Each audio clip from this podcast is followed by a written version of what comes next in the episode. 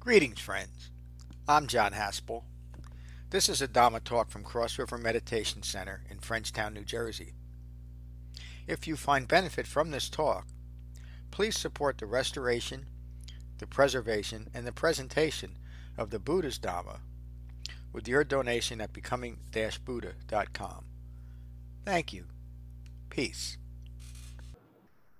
So tonight we begin a 26th class review of the Dhammapada, um, subtitled by me, the concise Dhamma instruction, because that's what it is. If you understand the, the context of what the Buddha taught, in which the Buddha taught, meaning dependent origination, and we practice to develop an understanding of Four Noble or timeless truths. Um, it has some relevance, and I think rather um, significant relevance. Um, oftentimes, the Dhammapada is uh, presented as one long poem, uh, sectioned out, usually two 26 sections or 26 chapters. Uh, I don't see it particularly useful that way or even readable. Um, plus, with a lot of the stuff that modern Buddhism insists be included in there, um, most of the, the, translations aren't really useful or even readable. Um, this one, this great restoration by John Haspel, um, once I get it published, I hope it's soon, I, because I think it's really important. This is this is something that can be read by anybody who understands the context and get a lot out of it. Uh, some of the, the scholars think that uh, the Dhammapada was written to give to give to novice monks kind of as a primer and something to keep their head in the game. And of course, that might be true, but that couldn't have happened until after the Buddha's death because there was nothing written. Um, but I think that these, I think that the Dhammapada was used during the Buddha's time. Um, and it was used by, not, not by the Buddha, but by other monks in a contemporaneous way. They saw something coming up and they could refer to just this, this these simple and concise teachings to teach their novice monks. So, um, and just to play a little game with you, because I know you like when I play games with you. Um, the title of this chapter is called the Yamakavagga. The subtitle is Pairs, and the, the, test at the end of this is why is it why is it subtitled Pairs? So, the Yamakavagga. And remember, this is the beginning, the first chapter of the Dhammapada. And each chapter on the Dhammapada feeds into the next, and the next chapter um, is founded on this. And so you'll see um, how, how beautifully and gently the Dhamma is, is presented throughout these 26 chapters.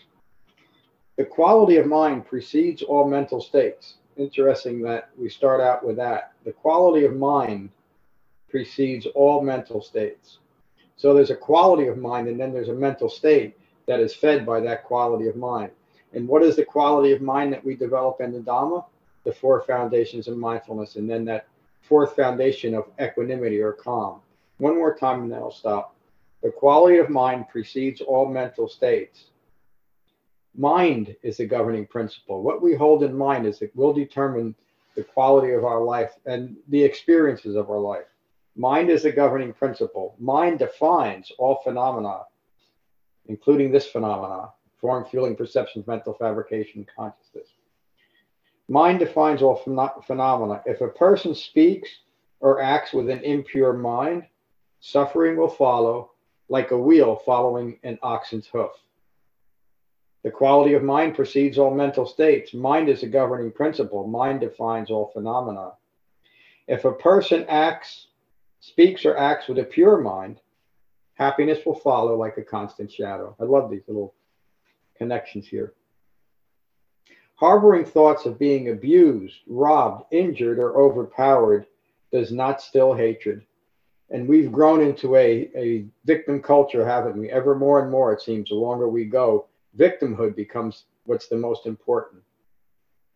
Harboring thoughts of being abused, robbed, injured, or overpowered does not still hatred. Those who harbor such thoughts will simply remain agitated. Abandoning thoughts of being abused, robbed, injured, or overpowered always stills hatred. So we're still dealing with hatred in the world 2,600 years after the Buddha taught this. And why is it? because we love to play victims and we hate to abandon thoughts of being abused by you because I think I have control over you if I can hate you. Never stills hatred. Hatred always continues hatred. Non hatred alone ends hatred. This law is timeless. Many ignore the fleeting nature of life. The wise who understand impermanence do not quarrel with others. What a waste of time. Just as a strong wind will fall a weak tree, ignorance will consume those living for sensual pleasures, lacking restraint, gorging on food, and being lazy. Just as a strong wind does not affect a rocky mountain, ignorance will never cling to those who are mindful of the defilements, wise in restraint, moderate with food, with conviction for the Dhamma, and tireless in their efforts. Those ignorant, depraved, lacking restraint, dishonest, though wearing a disciple's robe, are not worthy of respect. This is something that was common in the Buddha's time. Um, I guess the word we have today, it's a little bit ancient, but a, a charlatan. Those who have abandoned ignorance and depravity, depravity, in control of their senses, established in virtue, right speech, right action, right livelihood, established in virtue, they alone are worthy of respect. They are wise Dharma practitioners. Those that crave for and cling to what is worthless and ignore what is priceless, mindful only of what is rooted in ignorance, will never realize the Dhamma. Those that know the heartwood to be heartwood and sapwood to be sapwood, established in refined mindfulness, they will realize the Dhamma. Heartwood is always referring to the Eightfold Path. You could say that sapwood is everything that is outside of the Eightfold Path. Just as rain will rot a poorly roofed home, passion will rot a poorly developed mind. Just as rain will not rot a properly roofed house, passion will never destroy a properly developed mind. The ignorant, hurtful in thoughts, words, and deeds, suffers endlessly. Afflicted with regret, always mindful of misdeeds, excuse me. Let me read that again, please. The ignorant, hurtful in thoughts, words, and deeds suffers endless, endlessly. Afflicted with regret, always mindful of misdeeds. It just consumes us, doesn't it? the wise, and that, that's what I refer to when I'm talking about self-loathing as well. That's a good example of it, but there's many throughout here. The wise, pure in thought, word, and deed, rejoice endlessly. Why do they rejoice endlessly? Because they're pure in thought, word, and deed. What is that? Why does that lead to constant rejoicing? Because that human being is liberated. Liberated from what? Liberated from their own ignorance. They rejoice endlessly. They are at peace always mindful of the benefits of wise restraint. The ignorant, hurtful in thoughts, words, and deeds, suffers endlessly. Mindful of misdeeds, constantly tormented. The wise, pure in thought, word, and deed, are always delighted. Mindful of their purity, they are constantly delighted. Mindful of their purity, they know that their minds are pure, harboring no ill will towards themselves or others. The Buddha continues or the Dhammapada continues, much though they read sacred texts, but acting poorly, overcome by greed, they do not gain the benefits of the heartwood. Little though they read sacred texts, but putting the Dhamma into practice, abandoning greed, aversion, and deluded thinking, with true wisdom, their mind free from ignorance, clinging to nothing in this world or any other, this one has gained the benefits of the well integrated life. So, who wants to take a stab at that first? Why is this subtitled pairs? Uh, no, I thought, I thought ignorance versus ignorance versus wisdom. That's pretty damn close, but I'm not giving you a star on it. Each one of the, I, I not not to go on. This is just an example. The wise, pure in thought, word, and deed, rejoice endlessly. They are at peace, always mindful of the benefits of restraint. There is a pairing to that, isn't there? The wise, the pure in thought, word, and deed are always mindful of the benefits of restraint. Just another example. The ignorant, hurtful in thoughts, words, and deeds suffers endlessly, afflicted with regret, always mindful of misdeeds. Cause and effect, isn't it? There's a there's a pairing, there's a connection, there's a clinging to a wise way of shrinking, shrinking, a, a thinking rooted in rooted in wise restraint, and a mind that's not. There's a pairing there that goes on. So what are we going to pair? Another way, another word might be association. What are we going to associate with? A skillful dharma, or what might be the um, uh, the robe of skillful dharma, but no real dharma practice. You know, so it's cause and effect. Cause and effect. That's all. Yeah, that's what pairs re, re, relate to. So, and there, each one of these little paragraphs, to me, is a, is a complete Dharma teaching when you have the right context. So, um, we're going to continue with the Appamadavagga on Saturday. So um, I'd like to hear what you think about this first class. And Deborah is being called on first because she was first in class. So there you go. Hi, hi, Deborah. Let's see. How does that line go? Um, laying down the burden. Yeah, that's it. Yeah. okay. The yeah. burden is down. Th thank you for the teaching. Um, I I don't know if what I'm going to say is in direct response to tonight's teaching, or That's if it's more of a realization um, with these concepts and what I generally practice. Great. I find that when I turned my corner and quit taking things personally at work, that my work is the burdens are gone. Yep. And by practicing my um, right views, understanding, intention, and resolve, I find that things are just flowing smoother, not just for me, but for um, my students as well. Yeah. And isn't that remarkable? Actually, yes. um, I, I have lived my life, I believe, uh, with many of these thoughts and actions without knowing where they came from, so to speak. Mm-hmm. I, I, I would agree with that. But I, um, Jeff and I have been uh, doing suttas at night and um, meditating twice a day, uh, albeit he longer than I in the time lapse of the meditation. Yeah. But um, I feel very much at peace in my life. Yeah. It, it, thank you, Deborah. So I, I think you're right that you you naturally thought this way, but now you have the foundation for why.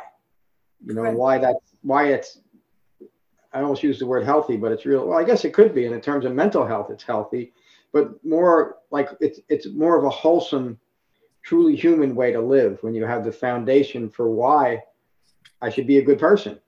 I have a point of reference now. Yeah. And I, and I, I think that's true for many people. You know, I, I know for me, when I was a kid and I was acting out, I still couldn't figure out why can't I be the person I want to be? You know, I, I always wanted to be different, but my behavior was so out of control that I wasn't. But, and it wasn't until I, I mean, my behavior was much better before I came to the Dharma, but then I understood why I had these inclinations at least towards you know just being a decent person even when i wasn't and i think most human beings when i say that psychopathy is very rare in the world that's what i'm referring to. And most people i think have this innate humanness towards wanting to be not good but just be conflict free and not knowing how to do it. And this is how to do it. It works so. Thank you for that share. It was very important deborah. What about that guy next to you? Hello mr kemp. I don't know what to say after that. um, All right, next. the uh, the uh, yeah, I saw this the, the the pairing as both a teaching and a learning method of compare and contrast. Yeah. You know, so you've got I, I forgot what the term is for a, a memory aid, but I that's one way of grasping what are essential seem like very basic but very essential concepts that, that Yeah. Yeah, that's right. Thank you, my friend. Uh, let me go to Julia next. Julia, I'm glad you joined us tonight. Hello. I don't have much to say, but I'm happy I came on tonight and thank you, John. Oh, thank you for joining us. Talk to you soon. Okay. Hello, Jane. Hi, John. Hey, Thank you you for the teaching. Here I am. Um, I really appreciated Deborah's share. Uh, that was very, very good. Um, for me, it's just all about refined mindfulness. I mean, you know, what you hold in mind is how it, that's just the most important thing. So Yeah. I'm grateful for that. Yeah, me too. The mind precedes all mental states. Thanks, Jane. Good evening, Mary. Good evening, everybody. Um, you know, it goes back a little bit to the tr- retreat that has really stayed with me. The significance of concentration in order to uh, distinguish wisdom from ignorance or to use wisdom rather than ignorance in your thought process. Um, obviously, based on what you're holding on in mind, based on your studies, based on your time on the cushion, uh, all to enable you to understand this sort of yin and yang of ignorance and wisdom. Yeah, yeah, and it, and it is. It really is just that way in the moment. My mind can be this way or that way. You know, Right. depending on what I'm holding in mind. Well, and a, a long time ago when I was in class, I was like, it's kind of like an elevator. You can go left and your life unfolds one way, or you can go right and it unfolds another way. So it's that Yeah. informed left or right that will guide you, you know, toward wisdom Yeah, and that's that's the potential in each and every moment. every moment. Right. Go towards awakening or go or continue ignorance. I think we're doing pretty good about going towards wisdom. Thanks, Mary. Brian. Thank you, John. I I love the Dhammapada. I think we should do this every year. Um, I think we will. the way these concepts are just woven together so poetically just speaks to a different part of my being and it, it just resonates and hits differently than reading suttas going through the defilements right and it's there's mm-hmm. almost a pairing between the suttas and the dhammapada that you're getting again the same you're getting the same message but in a different manner that just resonates differently that that's just it's just quite beautiful so i'm mm-hmm. glad we're doing this thank you Yeah, thank you. Yeah, to me, it is. They're they are they're all the same teachings. These seem to be presented in a much lighter way. But I've had people, even in reference to this, that only heard the negative and heard this this Mm. first chapter as being too harsh, Hmm. and they never came back. Um, but again, it's funny what your mind picks up. You know what Right. you're associated with. It's just the way. But I, I see it as light and beautiful and and just wonderful, right, Dharma teacher Ron? Yeah, I often see the Dhammapada as uh, something that novice monks would memorize, Yeah. and when they go out into the community and, and beg for their food, they would have to give a small teaching, and this is perfect for a small teaching. Yeah. You know, Whatever the situation was, they have this whole backpack full of of quotes because I, I think they are all quotes out of uh, larger suttas. They may be, but when you look at the, some of the translations that are written as one long poem, Oh yeah, then it's then it's not. But yeah. No, I, I couldn't I couldn't see that, but the way that that you uh, translated it, uh, I mean, you can at time even find the the the, the sutta where where it came from. But still, Yeah. it, it gives you the kernel of, of that particular sutta. Oh, yeah. And, you know, there, the, the bhikkhu would come up to a certain situation and he would have a at least a quote to uh, to put there. Yeah, I think I never thought of that, but I think you might be right. That might really be the genesis of the Dhammapada, more than somebody tacking together a poem. It's just remembering, yeah, this is how we went out and talked because it was easy And, to and, yeah, and in that time, it was no issue to to memorize something like that. Yeah, well, It was- that- that's it they all it's all they had to do, but they Right. also had a, a Dhamma practice that gave them concentration. You know, So you know, they all probably had pretty good memories. So. And it, it's it's actually nice to even to constantly go to to this because even in your own life, you you constantly come up to situations and you think, ah, there's a there's a good little piece of the Dhammapada that yeah. I put right in here. Yeah, I, I I reference back to it all the time. You know, more more so the later chapters. I'm around people a lot, for instance, that that harbor a lot of ill will because of stuff that happened in the past. Yeah. And this quote here of, of you know, uh, hatred, you know, uh, doesn't go away if you stay in that state of mind. Hatred never ends hatred. Yeah. But it's funny how we get as ignorant human beings, we think that in order to resolve the hatred that Mhm. might have been a, a- sent my way, I have to hate you. That's the only way to stop it. And Right. you know, Even some um, therapies are, are based on oh yeah, I yeah, which yeah. I find scary. yeah. Oh, Fine, blame, but uh, we're we've become very good at, at being victims, which is this addresses too. If you ever consider yourself a victim, you've lost your mind, no matter what. And it, again, that's not. If you have, that's okay, but it's Hmm. not. It's not what a Dharma practitioner strives for. Right. Instantly forgive. Thank you, Dharma teacher Kevin. Good to see you. Thanks, John. Um, it's nice to be back with the Dhammapada again. Yeah. Thought the metaphor about the two homes was particularly stark. Yeah. Uh, you know, one's built with heartwood with the proper concentration practice, and thus not susceptible to passions and I-making, Yeah. etc. One one house uh, is, is strong, you know, one isn't. Yeah. And, uh, you know, the heartwood versus sapwood. I thought it was had a lot of nice metaphors in there. Yeah.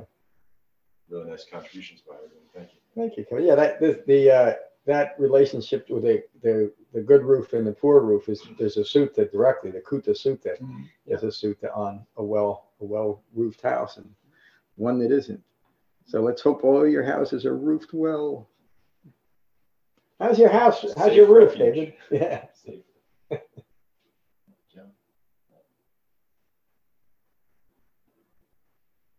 I thought of like married the retreat and thought of the word choice came up in my mind. And it's a a skillful choice that we we make. And you know, our choice is to pursue this and Yeah. you know, in a skillful way. Because like Deborah was saying, she felt these things, but there was no resolution to how to understand it and how to maintain it. And this practice allows that. So mm-hmm. this pursuit, this you know development, you know, that Seiko, oh, come and see for yourself. That Yeah. it's it's on us. So these choices of skillful, unskillful can only be sustained by this practice that we're developing Yeah, With that, within that framework. within that framework. Yeah. So thank you. Yeah. Thank you. The, the four foundations of mindfulness give us the foundation. That's what you know, that's why the words were chosen carefully for that, so that we can make uh, hold in mind and integrate the eightfold path. So in this moment, I can look. Deborah, you just you described contributing to calm and peace so beautifully, and that's what we're practicing for. We're, we're sensitive.